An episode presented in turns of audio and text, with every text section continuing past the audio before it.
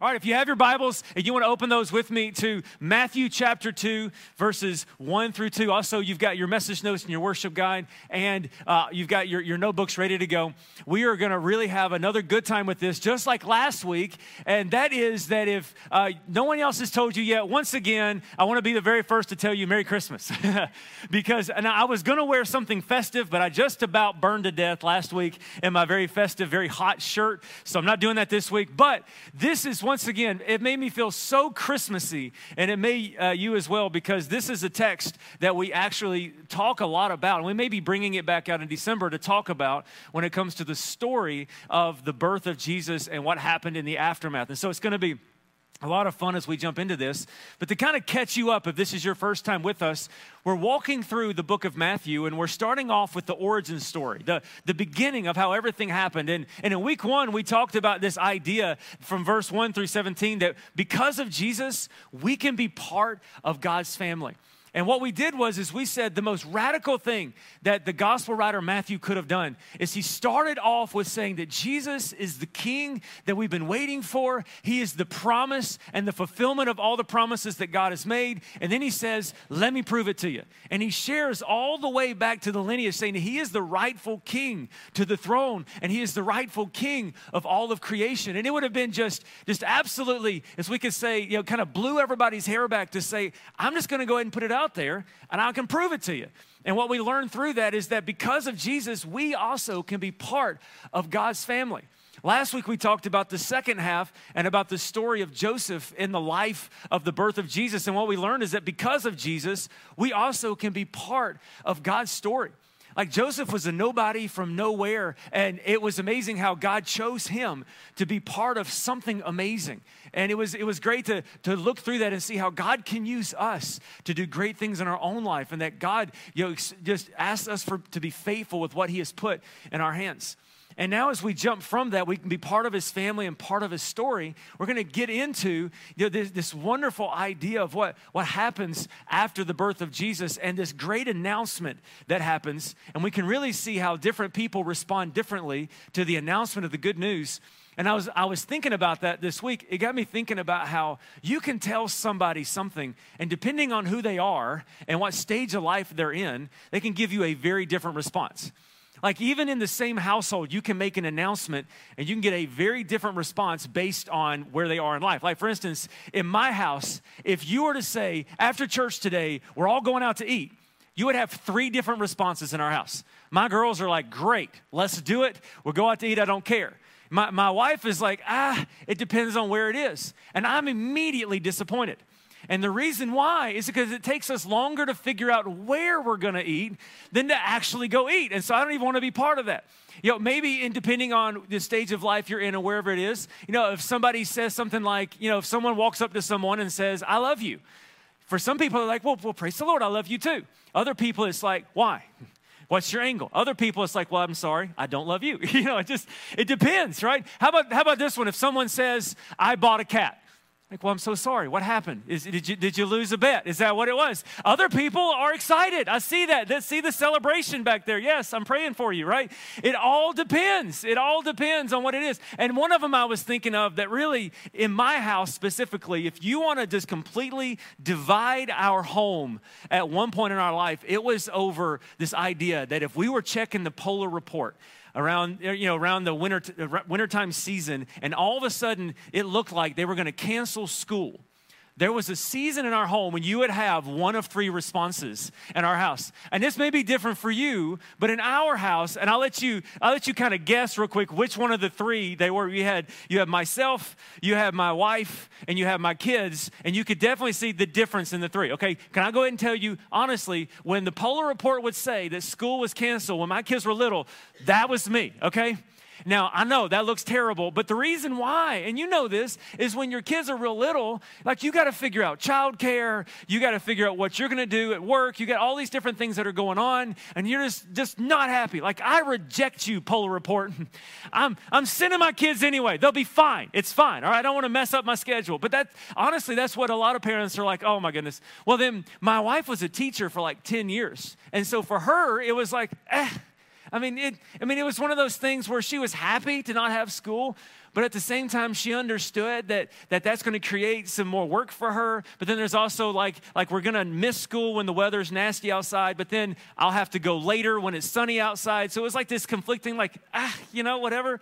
But never, ever, ever were my girls not so excited, right? Like, this is the day I've been waiting for my whole life. It's been going up to this moment, right? And they were just so excited. And then they find out that they're just stuck inside all day long, you know? But they were always so very excited. And I don't know how that works out in your life, but like there, there's a story we're going to read today. And depending on who you are in the story, you may have a very different response. It may be this rejection, it may be this indifference, or it may be excitement. It depends on really where you are in your life. And I want you to kind of see this as we walk through this story and see maybe where you would be, how you would respond to the good news that the king has come and then if you respond with the, the worship, what do we do with that? What do we bring to a king who has everything? So let's read the story and then we'll, we'll jump into it. The Bible said that Jesus was born in Bethlehem in Judea during the reign of King Herod. About that time, some wise men from the eastern lands arrived in Jerusalem asking, Where is the newborn king of the Jews? For his star, uh, we, we saw his star as it rose, and we have come to worship him. Now, King Herod was disturbed when he heard this, as everyone was in Jerusalem. He called a meeting of the leading priests and teachers of religious law and asked, Where is the Messiah supposed to be born? In Bethlehem in Judea, they said, For this is what the prophet wrote. And you, O Bethlehem, in the land of Judah, are not least among the ruling cities of Judah, for a ruler will come from you who will be a shepherd for my people Israel. Then Herod called a private meeting from the wise men, and he learned from them the time when the star first appeared. And he told them, Go to Bethlehem and search carefully for the child, and when you find him, come back and tell me so I can go and worship him too. And after this interview, the wise men went on their way, and the star they had seen in the east guided them to Bethlehem. And it went ahead of them and stopped over the place where the child was. When they saw the star, they were filled with joy, and they entered the house and saw the child with his mother, Mary, and they bowed down and worshiped him. And they offered him their treasure chests, uh, opened their treasure chests, and gave him the gifts of gold, frankincense, and myrrh. And when it was time to leave, they returned to their own country by another route, for God had warned them in a dream not to return to Herod. Now, as we've been saying in weeks past, in week one, we said because of Jesus, we can be part of God's family.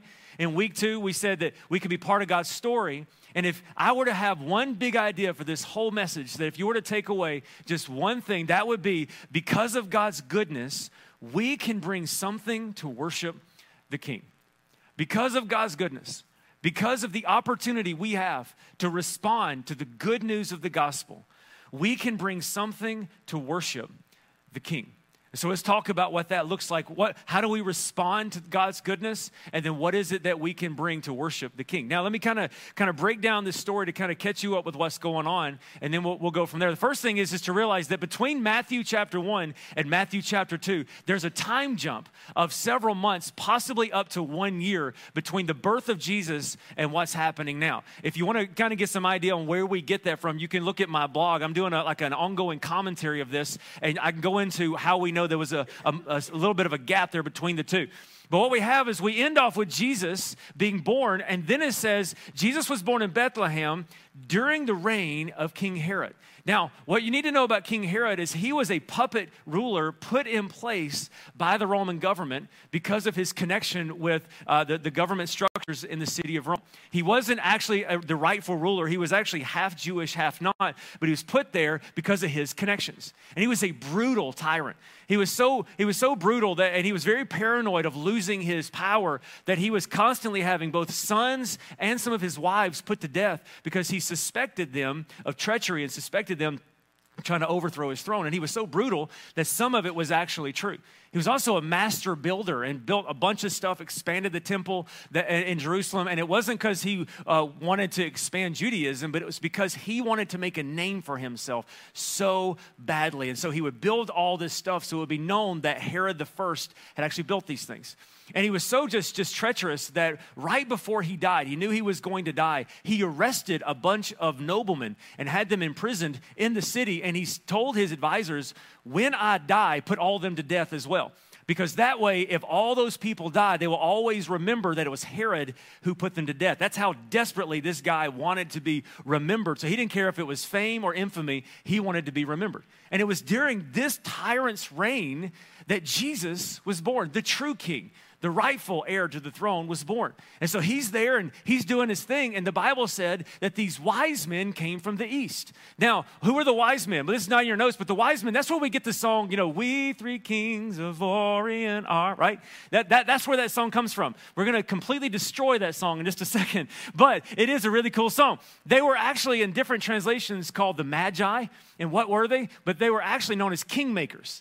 They were advisors to the king. They were star watchers, and they were be considered the intellectuals, the scientists of their day. And they were actually led by Daniel. If you go to the Old Testament, you look at the book of Daniel. The Bible said that after Daniel interpreted these dreams, uh, he was put over the magi, the the, the stargazers, the, these these intellectuals. And it was actually Daniel who had prophesied that Jesus was going to come 500 years earlier.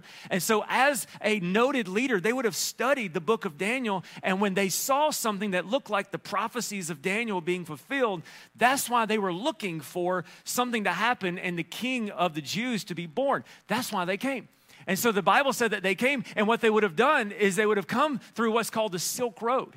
And it's, it's still actually uh, active today, and people will still make this journey just because of what it was. And it would have been a 900 mile journey on camels.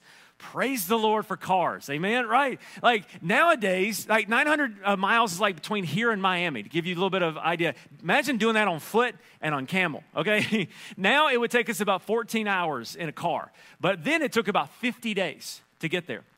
So they travel and they go to, this, to the, to the, uh, the capital of Jerusalem and they say, Where's the king? Maybe they imagine the king would be in the city capital because, or the, the country capital because that's where kings are, is in, is in the capital. And they say, well, why, why do you think there's a king here? Well, we saw a star.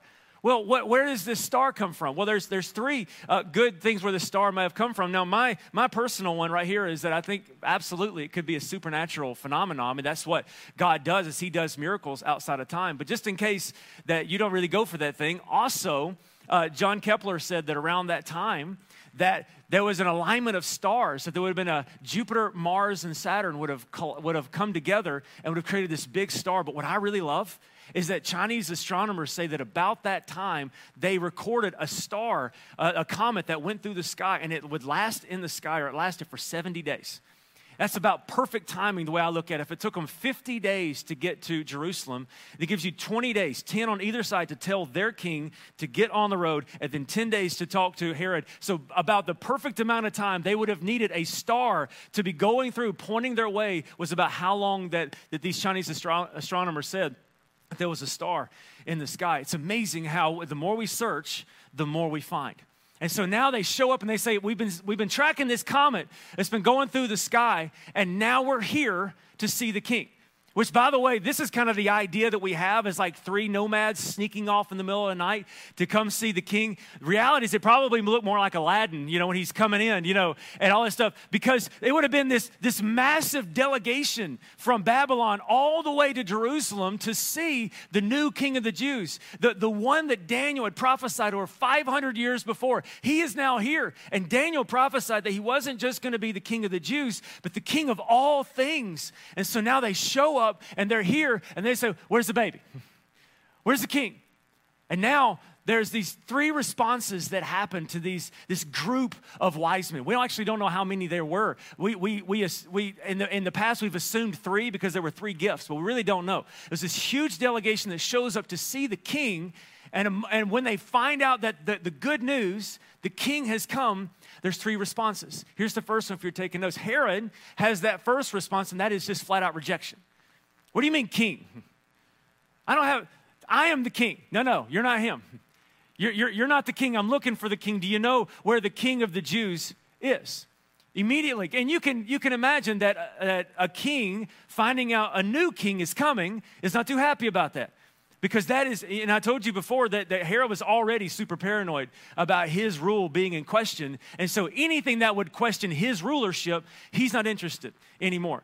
And he goes from rejection to then deception because then he tries to take and, and, twist the minds of the wise men and say, Hey, won't you tell me when you find him so I can come worship him? Knowing, as we're going to read later, he had no intention of worship. He was going to try to destroy the king.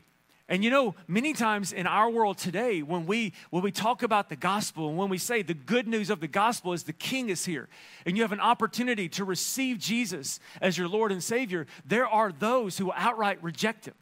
And it makes sense because if you're the king of your life, if you're in charge of everything, you are threatened by anything that will challenge your rulership. Because Jesus doesn't say, Come, let me be part of your life. Jesus says, Come and bow your knee to me and let me be the Lord of your life.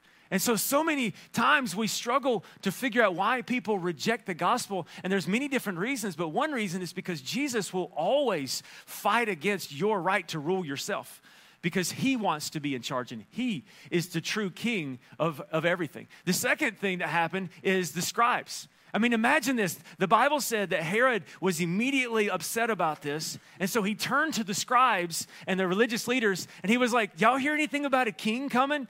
And they're like, I mean, yeah, he's going to be over and so and so. And so their response was indifference. Theirs was like, eh, I mean, I got your information. Doesn't really affect my life. Didn't really, they were five miles away from Bethlehem.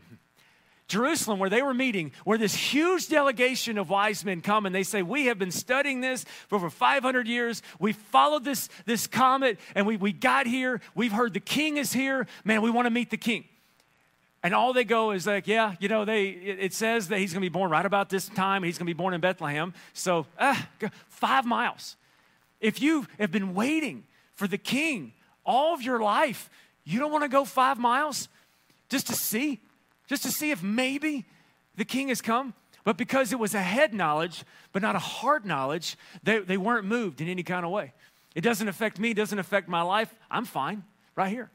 How many times is it that, that we have some people who don't reject the, the gospel? They just don't care.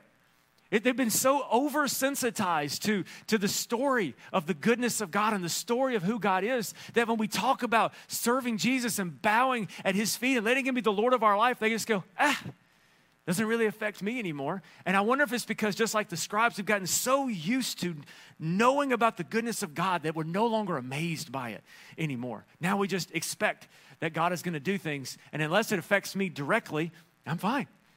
And so we have to be so careful not to do that because the third one, the first one was that Herod was rejection, scribes were indifference, but then, of course, we had the wise men who were worship. When they hear that the king has come, I'll travel 900 miles just to get a glimpse. I'll travel from here to there. I'll do whatever is necessary. I've got to meet this king. And then when I meet him, I want to bow down at his feet. And it's so sad to me that they went to Jerusalem where the king was supposed to be, only to find out he wasn't there. May it never be said at Real Life Church that people who come seeking the king will show up where they should find him and find out he's not here. But rather that they will find they, that not only do we know the king, but we're worshiping him already. Come and join us as we worship our king. And so the question is, is that when we hear the gospel, what are we going to do? Are we going to are we going to reject him? Are we just not going to care? Are we going to fall at his feet and are we going to worship him? That's exactly what the wise men decided to do. But here's the thing when they got there, the Bible said they, they went to Bethlehem and they, they found Jesus and they bowed at his feet. The big question for me is then, what do you give a king who has everything? What do you, what do you give the king of the world? I mean, because of the goodness of God, I have the opportunity. I have something that I can bring God to worship. But here's the question what? What do you bring a king who has everything? Well, what we have is we have three things that the wise men brought to Jesus, and I think they're wonderful symbols of what we can bring Jesus today when we come to worship. And in just a moment, the band is going to give us an opportunity to worship uh, one more song. And I just want to ask you the question don't, don't be the person that rejects the goodness of God. Don't be the one who's indifferent, but decide that you're going to worship Him. But that, here's the question What are you going to bring the King who has everything? Well, let me give you three things that they did and maybe one of these is what you need to bring to King today when you worship Him. Here's the first thing the Bible said that when they got there, they opened up their treasures. They opened up what was most important, what maybe they had brought all the way from their journey of Babylon now to Bethlehem. And the first thing they opened was gold. And what we can learn from this is how do the wise worship? With gold. And that we worship His kingship by our allegiance. We worship his kingship by our allegiance. This is very, very important to realize that Jesus doesn't ask just to be your Savior, but also our Lord, which means He is in charge. Now, we get this because gold, in, in those ancient times, gold represented royalty. As a matter of fact, there was an ancient Near Eastern custom that said when you came to see any, any dignitary or any royalty, it was considered rude not to bring a gift. And the primary gift that you would bring was gold. Many times you would bring gold plus something else, but gold was always the first thing because it was a symbol of that person's royalty, of their strength, and of their right to rule. Even nowadays like the, the strength of the u.s economy is supposed to be based on the gold standard and, and, and the gold is based the dollar is based on gold because it is a symbol of wealth it's a symbol of stability it is a symbol of strength. And so when you would go to see a king you would give him gold as a way to say i am ratifying or i'm understanding that you're in charge that, that you have royalty and that you are the one who calls the shots around here and isn't amazing that the first thing they bring this, this baby king, before he's ever done anything, say, I already ratify your right to rule. That's what Jesus still asks us for today. The Bible says this it says, if you openly declare that Jesus is Lord, if you're taking analog notes, circle that word Lord. Jesus is Lord, and believe in your heart that God raised him from the dead, you will be saved. For it is by believing in your heart that you are made right with God. And it is by openly declaring your faith that you are saved. For everyone who calls on the name of the Lord will be saved. What Jesus asks of us is that we openly declare that he is Lord. What do you what do you bring a king who has everything? I bring to him my allegiance. It, reminds me of there was a friend of mine uh, named Jeremy Johnson. He used to live uh, in Alabama, and he worked for the Coca Cola Company. And he was um, he was over all the different drivers. I mean, he was like brand loyal. Like he wore Coca Cola hat, Coca Cola shirt. I mean, they went to go see the Coca Cola Museum every year. I mean, they just he was he was loyal to Coca Cola, and we loved to harass him. we would every chance we got, we would sneak a Pepsi into his car. We would we would drop off, you know, like a like a six uh, pack can of, of Mountain Dews on his front porch. We would constantly do that. And every time we would go to a restaurant, we let him order whatever he wanted. And before the end of the meal, we would sneak a Pepsi over there to him. And he's always like, "That's disgusting," you know, it's whatever. And he'd go back to his coat. And he always took it good naturedly, but we would just man, we would be ruthless, man, just teasing him. And I remember one day I asked him. I was like, look, man, why do, you, why do you care? It's just a job. I mean, it's just, it's just a job. It's fine. And he looked at me and he actually started to kind of tear up a little bit. And he's like, I get it. It's not a big deal to you. But he said, when I got out of high school, I made a lot of mistakes and, and, I, and I had to hurry up and get a job to start taking care of my family. And, and man, I couldn't find a job anywhere. But, but the people at, at this particular uh, location, they gave me an opportunity and they worked with me and they were patient with me and they, they, they, gave me a chance to support my family and I worked my way up and now I'm able to help support other people's families. And, and he's like, I always be grateful that they gave me a chance. So always be loyal because when I didn't have a job, they gave me a job. I was like, well, now I feel bad about making fun of you, you know, now. So now I only sometimes gave him a Pepsi, you know, that kind of thing. But it was it was amazing that this guy was like when, when I realized how good this company was to me, my only reasonable response was to be loyal back to them how much more when we realize the goodness of God and who He is, that we don't reject Him, we're not indifferent, but we worship Him. And we say, My only reasonable response that the King of all kings, and when the time was right, split time into half and have came on a rescue mission to wash away all my sin. My only response is, God, you have my life. You be in control because, man, if someone's gonna love me that much, you can have everything in my life. So, how do we be loyal to God? We can be loyal, first of all, by, by salvation, by declaring His lordship over our life. You know, it's one of the things that God has been doing a work in my life so much. And I, and I, I know I've gotten some criticism from some of you who mean so very well, and I'm not mad at you for it. But, you know, we used to do this thing where at the end of every service, I would say, if you'd like to receive Jesus, I want you to repeat this prayer after me. And I'm not against doing any of that. I received Jesus by coming up front to an altar, and someone led me in a prayer. But as God has been working in my life and in my heart, I, I, salvation never needs to be thought of as an impulse buy. But instead, it's not, we don't make, have an impulse, an emotion of a moment, and then we do something, but rather it is a decision of my heart that changes my eternity.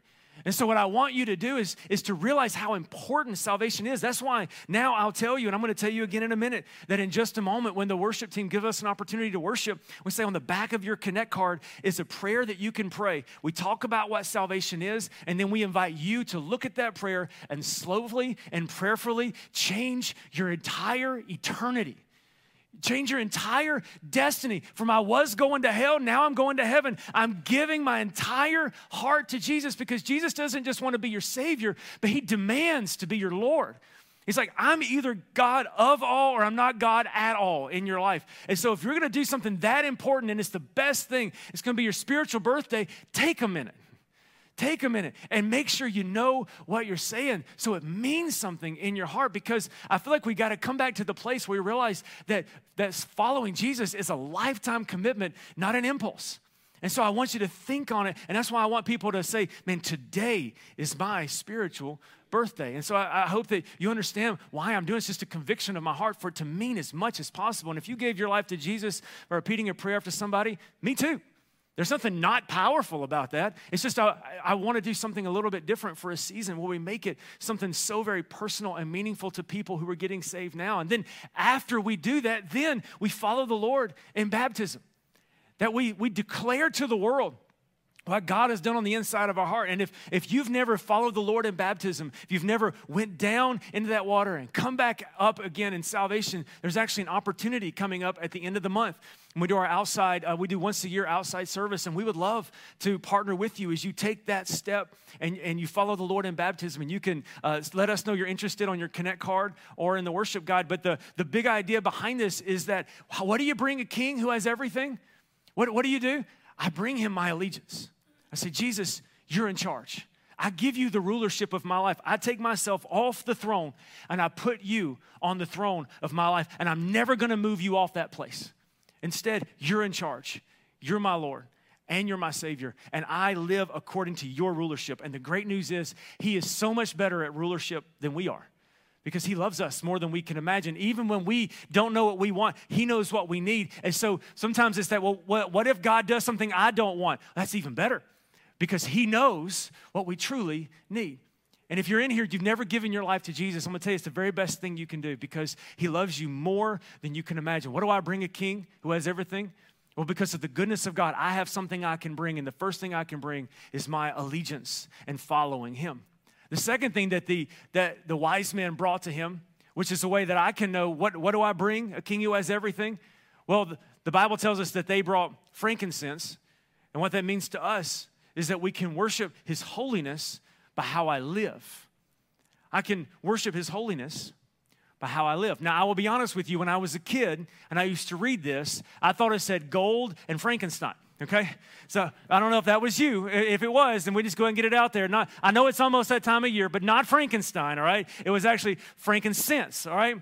Now, where this came from is this actually represented God's deity and God's holiness. Because in the temple worship, frankincense was used almost across the board in every form of worship other than uh, the sacrifices for sin. But other than that, everything that they used for daily worship involved frankincense. And so, what it would remind them of is that constant act of worship, constantly going on, that everything they would do day in and day out, it was a constant. That's why it was so expensive, is because it was used so very much. And it was that constant reminder of I'm going to worship His holiness, worship His deity by how I live, by my daily actions, by the daily way that I go about my business, by the daily way I do everything, that I'm going to do it as an act of worship. That this is probably actually where the Apostle Paul, where his mind was when he said this. The Bible says, Dear brothers and sisters, I plead with you to give your bodies to God because of all he has done for you. Let them be a living and holy sacrifice, the kind he will find acceptable. This is truly the way to worship him.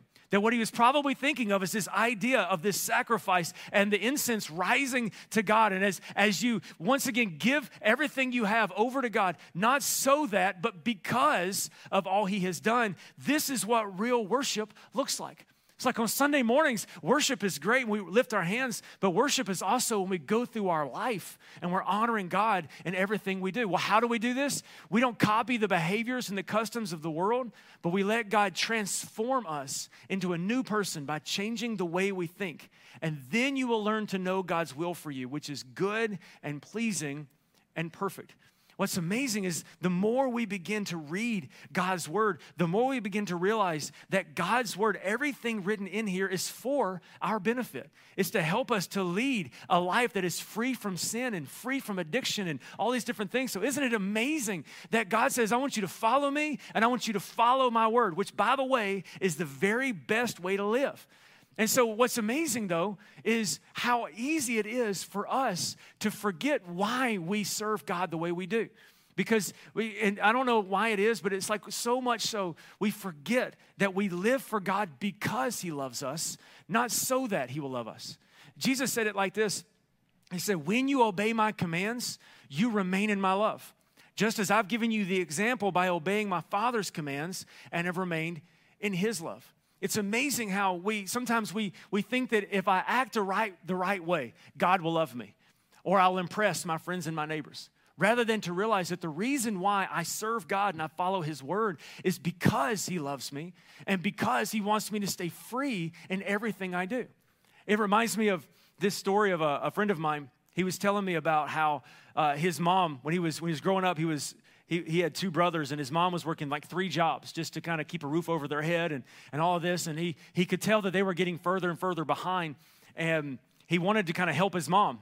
And so uh, one day he was on a street corner trying to figure out how to get in some, uh, some other money and different things. And his mom came around the corner and he said, Immediately I knew I was in trouble.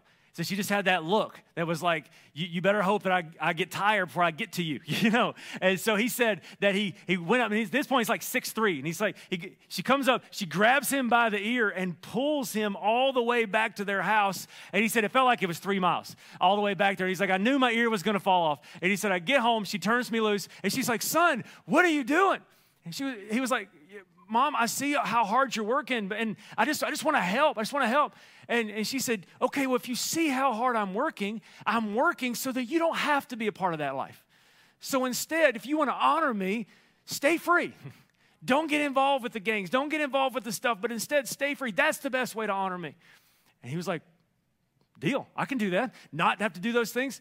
And I think about that so much when I think about when Jesus says, Hey, listen, I am going to come to this earth. I'm going to be on this rescue mission. I am going to die a brutal death. I'm going to rise again. You be the Lord of my life. And in order to pay me back, in order to show me your affection, stay free. Don't, don't fall back into the bondage and the darkness of where you used to be. Really? Bet. I can do that. But the problem is, is that, that we have to realize that we live according to God's word, not so that He will love us, but because He loves us. It's because of the great love of God that we live according to His word, because His word is life, and God's word says you will know the truth, and it's the truth that sets us free. And it's because of God's goodness that I have something that I can bring to God in worship. Well, here's the question What do you bring to a king who has everything? What do you bring when just a few months before he was born. But right before that, he was, he was standing in the, the courts of heaven with the angels singing with, with all the majesty and all the glory and all of this. What do you give a king like that? Well, the first thing I can bring to him in worship is I can bring to him my allegiance and say, Jesus, that you would save me, that you would love me the way you do. Well, then I give you my heart and I give you my life. I give you everything that I have. What do you, what do you give a king who has everything? God, not only am I going to give you my, my heart, and I'm going to give you my allegiance, but man, I'm going to walk as close to you as I can. I'm going to give you my life. I'm going to give you my addictions. I'm going to give you my schedules. I'm going to give you everything in my life because you are worthy of it all, just like we've been singing about. And then what do you give a king who has everything? Well, because of the goodness of Jesus, because of the goodness of God, I have something I can bring in worship, and that is that it's the last one is myrrh and that is we worship his brokenness by trusting him with mine.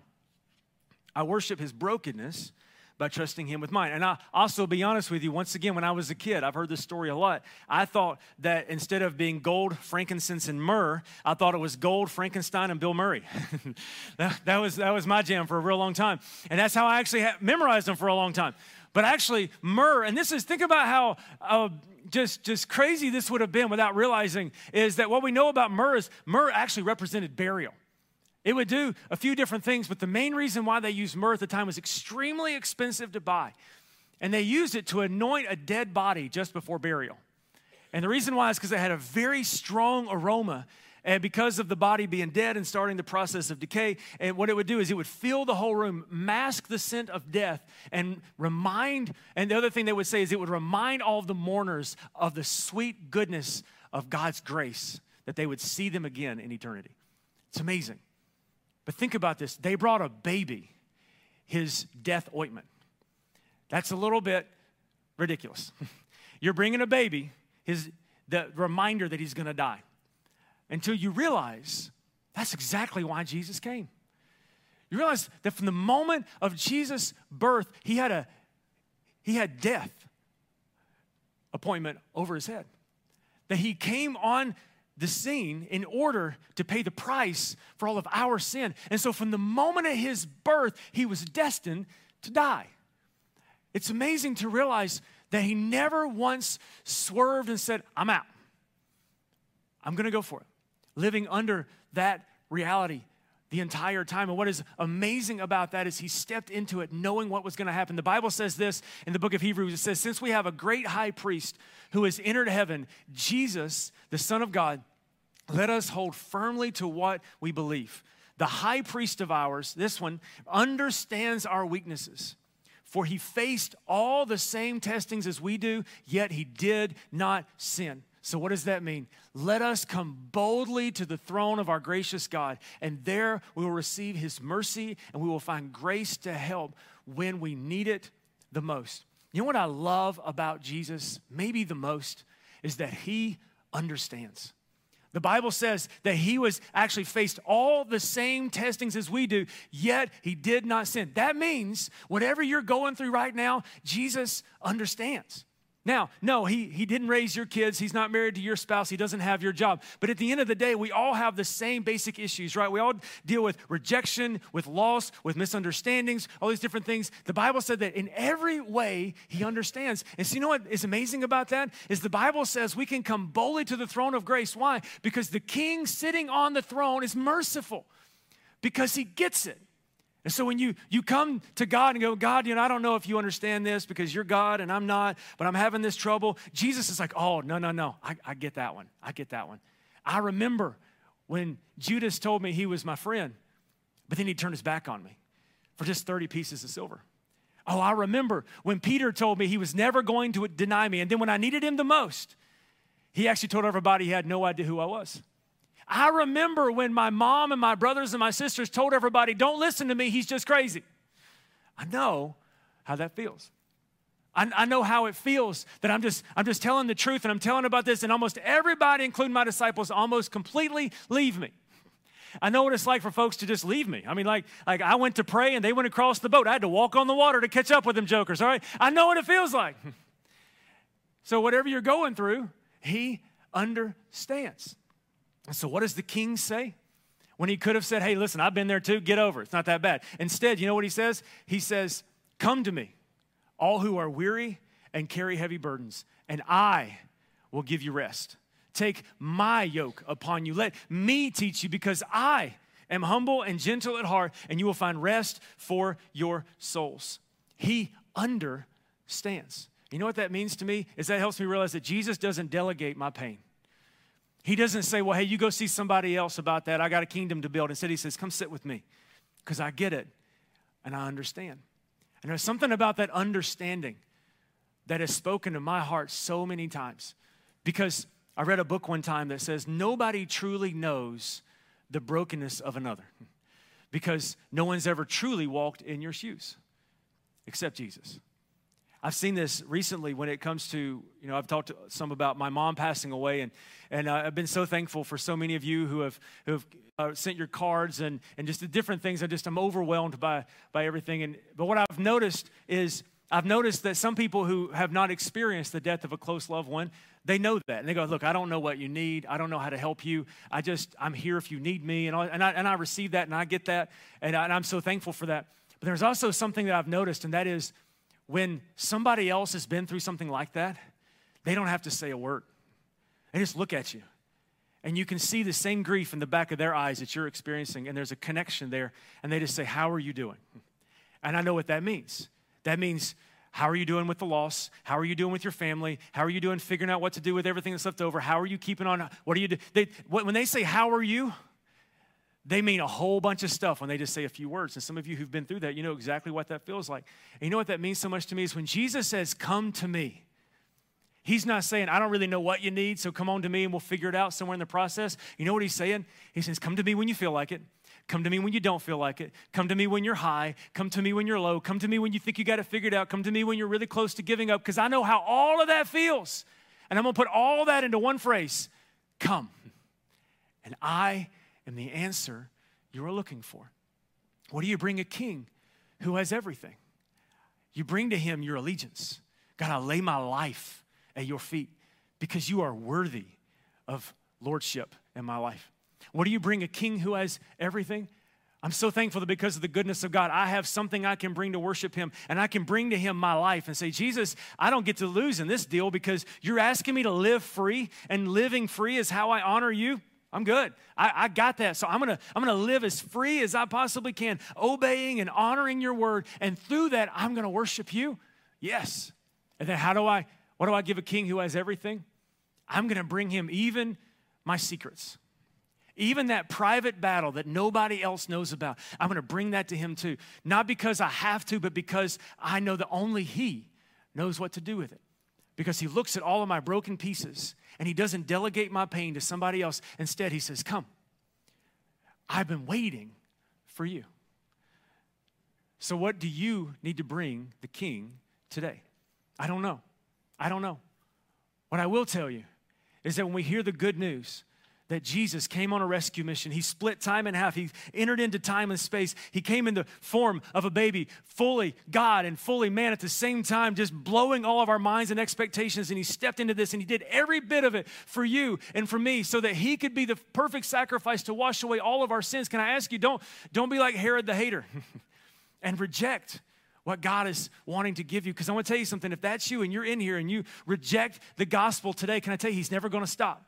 He's never going to stop pursuing you. He's never going to stop reaching out for you. He's never going to stop saying, I still love you. I still have a plan for your life. I'm never going to give up on you. He's going to chase you down. And you're going to have to tell him no again and again because that's how much he loves you. If you're in here and you hear the gospel and you hear that, that Jesus came on this rescue mission to work, to, to, to move in your life and to, to have a relationship with you, don't be indifferent. At least make a decision. Make a decision to receive him or reject him, but whatever you do, don't stay in the middle because that's where everybody dies. That's where the eh, that's, that's, that's no good place to be. But can I challenge you? Can I encourage you that when you hear the good news that Jesus came, not only to wash away your sin, but also to heal you of all your pain and all of you, the darkness and all the things, I encourage you to, to worship him, to come, in, come to his feet. And you go, well, what do I give a king who has everything? I give him first my allegiance. In just a moment, when the band leads us in that final worship song, do you need to do business with Jesus? Do you need to lay your life down at his feet? Maybe, maybe you gave your heart to Christ, but at some point you got him up off of the throne of your life and you went and you sat down and you just let him kind of be an advisor, but he wasn't the, he wasn't the one sitting on the throne. Maybe it's time for you today to get up off the throne of your life and put him back where he belongs and say, Jesus, I want to come back to you. I want to I want to do my first works over again. I want to receive you fresh and new. Maybe that's what you need to do today. You need to worship him by giving him your allegiance. Or maybe maybe you're like the second one and what do I what do I bring a king that has everything? I want to bring to him my life. I want to bring to him this overwhelmed feeling of anxiety that I have that I can't ever seem to get it right. I, I can't ever get to sing to get my schedule done. I can't, I can't ever do all these different things, the different issues I do. I'm gonna bring it all to the king. I'm going to bring it all to Him. And I'm going to let Him be the Lord of my life. And then what do you do? As I'm going to bring Him my secrets, I'm going to bring to Him my broken places. I'm going to bring to Him that battle that nobody else knows about. Why? Because He alone understands. And instead of saying, be gone, instead, He says, I've been waiting for you. And if that's you, today's your day. Today's your day to no longer be by yourself in that place. And I want to give you a scripture as we get ready to pray As I was praying for us this week, I couldn't get this scripture off my mind, and I don't know where maybe some of us are at right now and what's going on in our life, but I want to give this to you.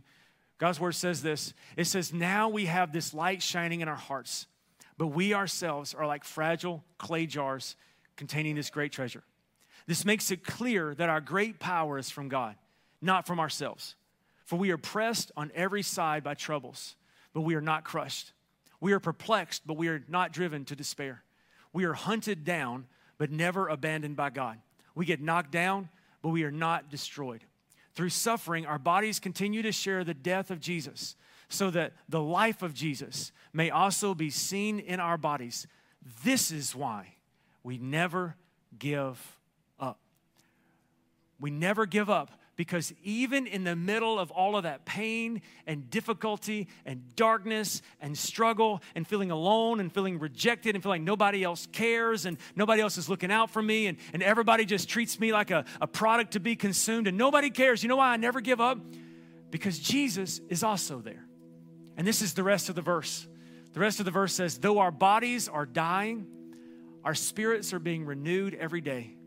For our present troubles are small and won't last very long.